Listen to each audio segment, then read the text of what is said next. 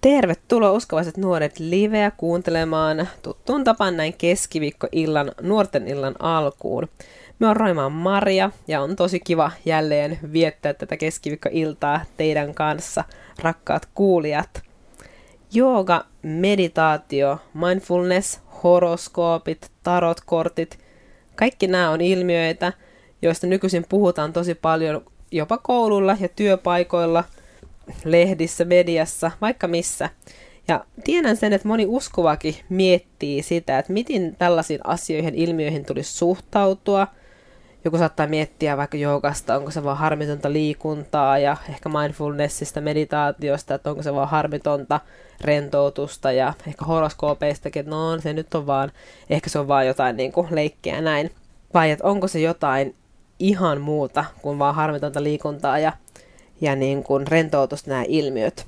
Näistä aiheista Uskovaiset nuoret livessä on tänään keskustelemassa Sonja Vesanen. Tervetuloa Sonja. Kiitos, kiva olla täällä. Ihana kun oot. Isojen juttujen äärellä taas ollaan. Tärkeiden tämmöisten ajan ilmiöiden, jotka koskettaa niin nuoria kuin vanhempiakin, just sanoin, niin, että kouluilla ja työpaikoissa. Mm. Rukoillaan ensiksi hetki ja sitten päästään vähän tutustumaan, kukas Sonja on ja sitten pureudutaan näihin aiheisiin.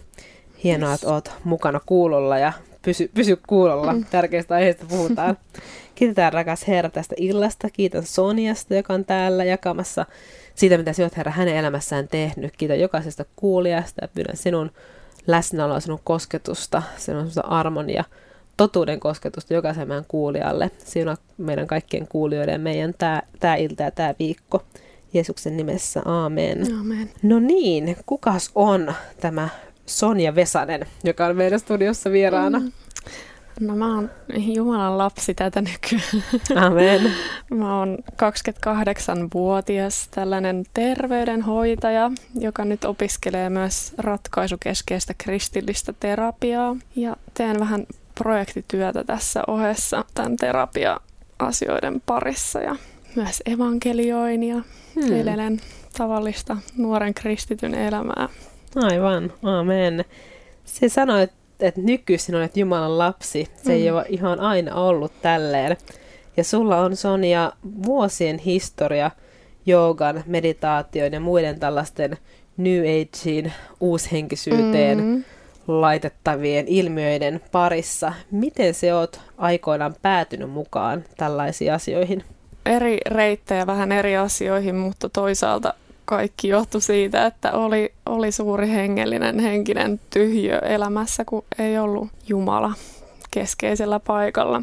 Iso asia oli se, kun mä lähdin 19-vuotiaana Balille mun ystävän kanssa Indonesian pikkusaarelle menolipun kanssa vaan. Ja siellä vietin kokonaisen talven ja olin paikallisten ystävien kanssa. Tutustuin sellaisiin ja niin kuin jaoin sitä niiden, niiden elämää ja arkea jo siinä lyhyessä ajassa pääsi näkemään. Ja siellä tuli semmoinen niin kuin selväksi, että näille ihmisille esimerkiksi niin kuin suurelle osalle maailman väestöä, niin tämä hengellinen, henkinen todellisuus on ihan eri tavalla konkreettista ja läsnä arjessa kuin itsellä sellaisesta tavallisesta materialistisesta ateistiperheestä hmm.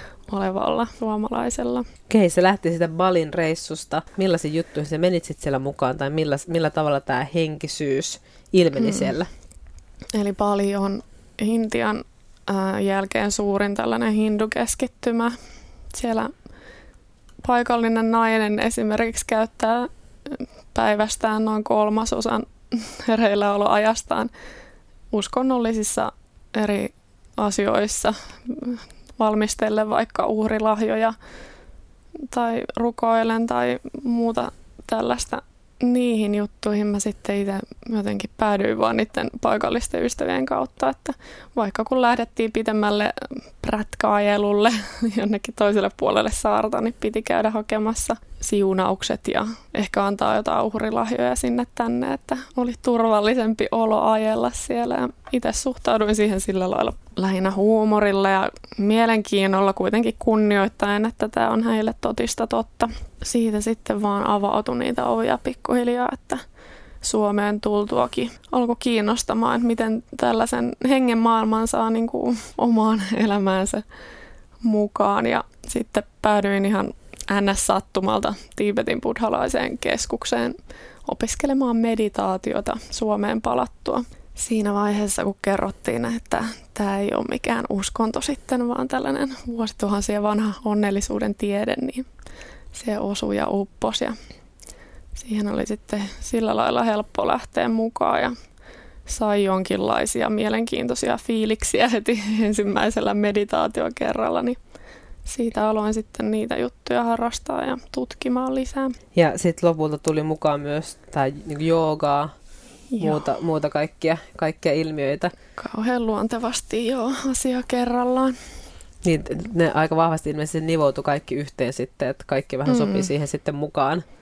Joo, ylipäänsä sellainen New Age oli tullut, tullut tänne länteenkin jo 60-luvulla.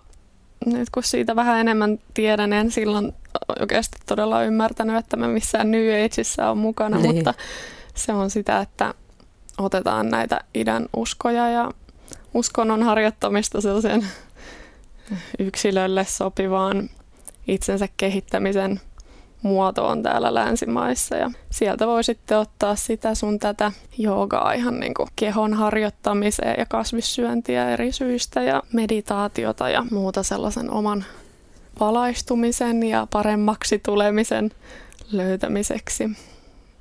No sanoit jo tuossa, että siellä balilla kun olit, niin se tietyllä tavalla suhtaudut vähän humoristisesti siihen, että kuinka mm. paljon siellä näitä hindujumalia ilmeisesti palvottiin, heille etsittiin suojelua mm. ja käytettiin aikaa rukouksia ja näin, mutta kunnioitit sitä, mutta sitten kun tulit Suomeen, niin halusit alkaa miettiä, että miten sellaisen, ehkä sen tyyppisen henkisyyden saisi siihen omaan arkeen. Ja sitten mm. tuli tämä meditaatio, jooga. Ja siis ajattelit, että se on semmoista rentoutumista, kehonharjoitusta, missä vaiheessa siihen tuli sitten, että alkoi näkyä, että tämä ei olekaan ihan vaan sitä, Kyllä se ihan siitä ensimmäisestä meditaatiokerrasta jo sillä lailla, se oli sillä lailla sellainen yliluonnollinen kokemus, että, että siinä meditaation hiljaisuudessa ja kaikenlaisia mantroja sanskriktiksi lausuessa hmm. ja tota, kaikille hengellisille henkiolennoillekin rauhaa toivottaessa, niin tuli niin kuin erikoisia läsnäolon kokemuksia että tuntuu, että olisi jopa kohdannut jotain sellaista hengessä, mitä ei ennen ollut ja eipä sitä niin kuin osannut selittää, mutta ne on moni, monimutkaisia asioita ihan niille Tiibetin buddhalaisillekin, että hmm. jossa sitten heidän kanssa vähän tätä asiaa tutkin. Ja no, enemmän tuli aina kysymyksiä kuin vastauksia, mutta se oli asian luonne. No, sulla meni aika monta vuotta ilmeisesti siinä, että se otit vaan tuli tavallaan yhä isommaksi osaksi ilmeisesti mm-hmm. omaa arkea ja elämää. Tämä tällainen itämainen hengellisyys tai henkisyys. Tai mitä se koit niin siitä saavasi? Mikä se oli se, että mitä, mit, mitä se antoi sulle?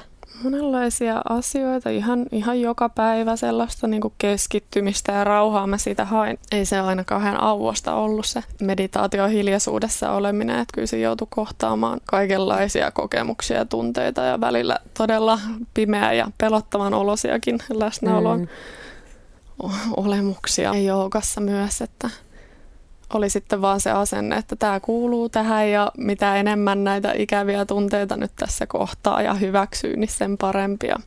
Tässä tätä karmaa nyt puhdistetaan ja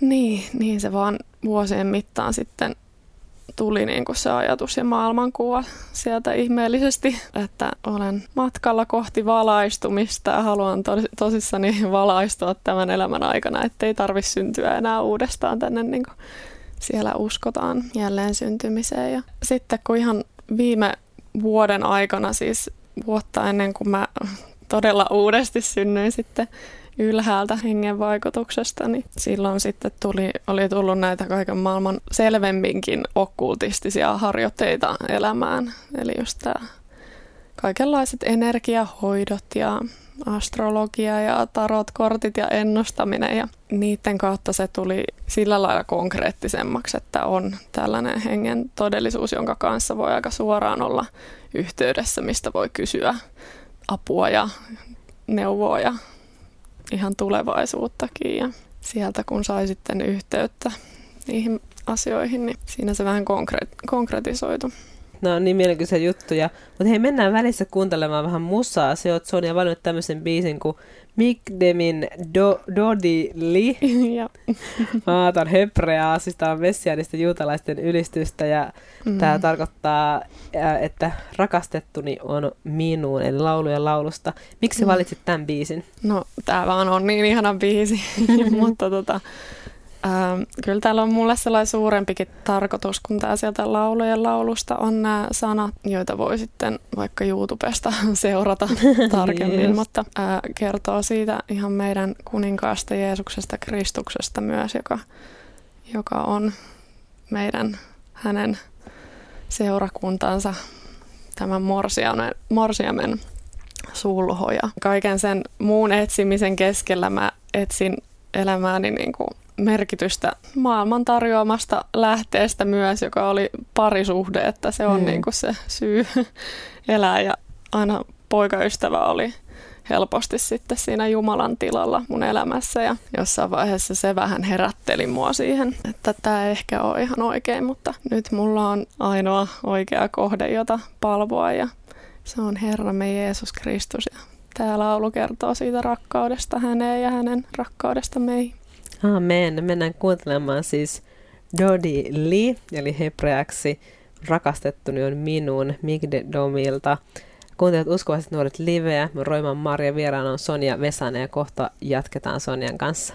Kuuntelet uskovaiset nuoret liveä. Äskeinen biisi oli Demin Dodi Li, eli Rakastettuni on minun laulujen laulusta.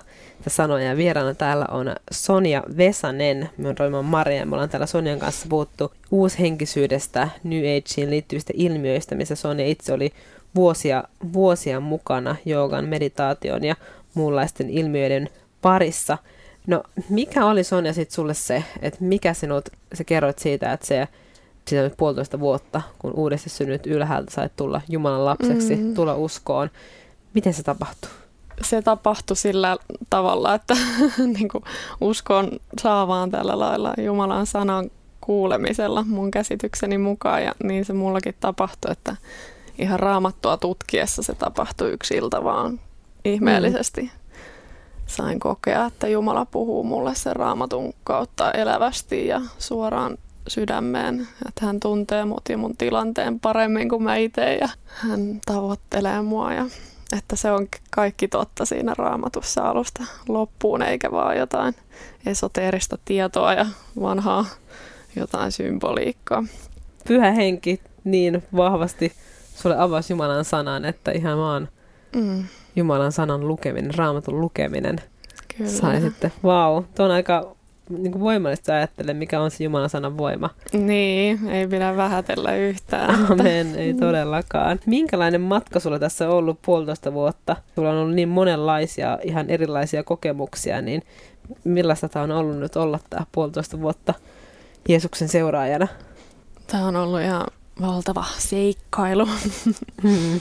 Tuota, mä olin kerinnut jo elää viimeiset kymmenen vuotta aikamoista seikkailuelämää. Kaikki talvet vietin ympäri maailmaa ja kaikenlaisia maailman asioita pääsin tekemään ja kokemaan, mitä ikinä uskalsin toivoa. Niin hmm. tuntuu, että sain ne, mutta mikä sitten olisi ollut se täyttymys, niin ei se sieltä löytynyt. Nykyään elämä on todella merkityksellistä joka päivä, koska sitä saa kulkea luojansa kanssa – jolla on mulle hyvä tarkka suunnitelma mm. ja saan sitä etsiä ja hänen kasvojaan, niin joka päivä saa kokea ihmeellisiä asioita ja johdatusta ja ei tämä ihan helppoa kuitenkaan myöskään niin. ollut. Että ihan ongelmatonta. ei ihan ongelmatonta, että kyllä se oli aika hurjaa sitten puolitoista vuotta sitten pamahtaa kerralla uskoon kuulee, että, että siinä Herra sitten antoi silmät nähdä, että ne asiat, missä ei ollut oli ollut mukana, ei ollutkaan ihan niin harmittomia ja valoja mm. rakkauden täyteisiä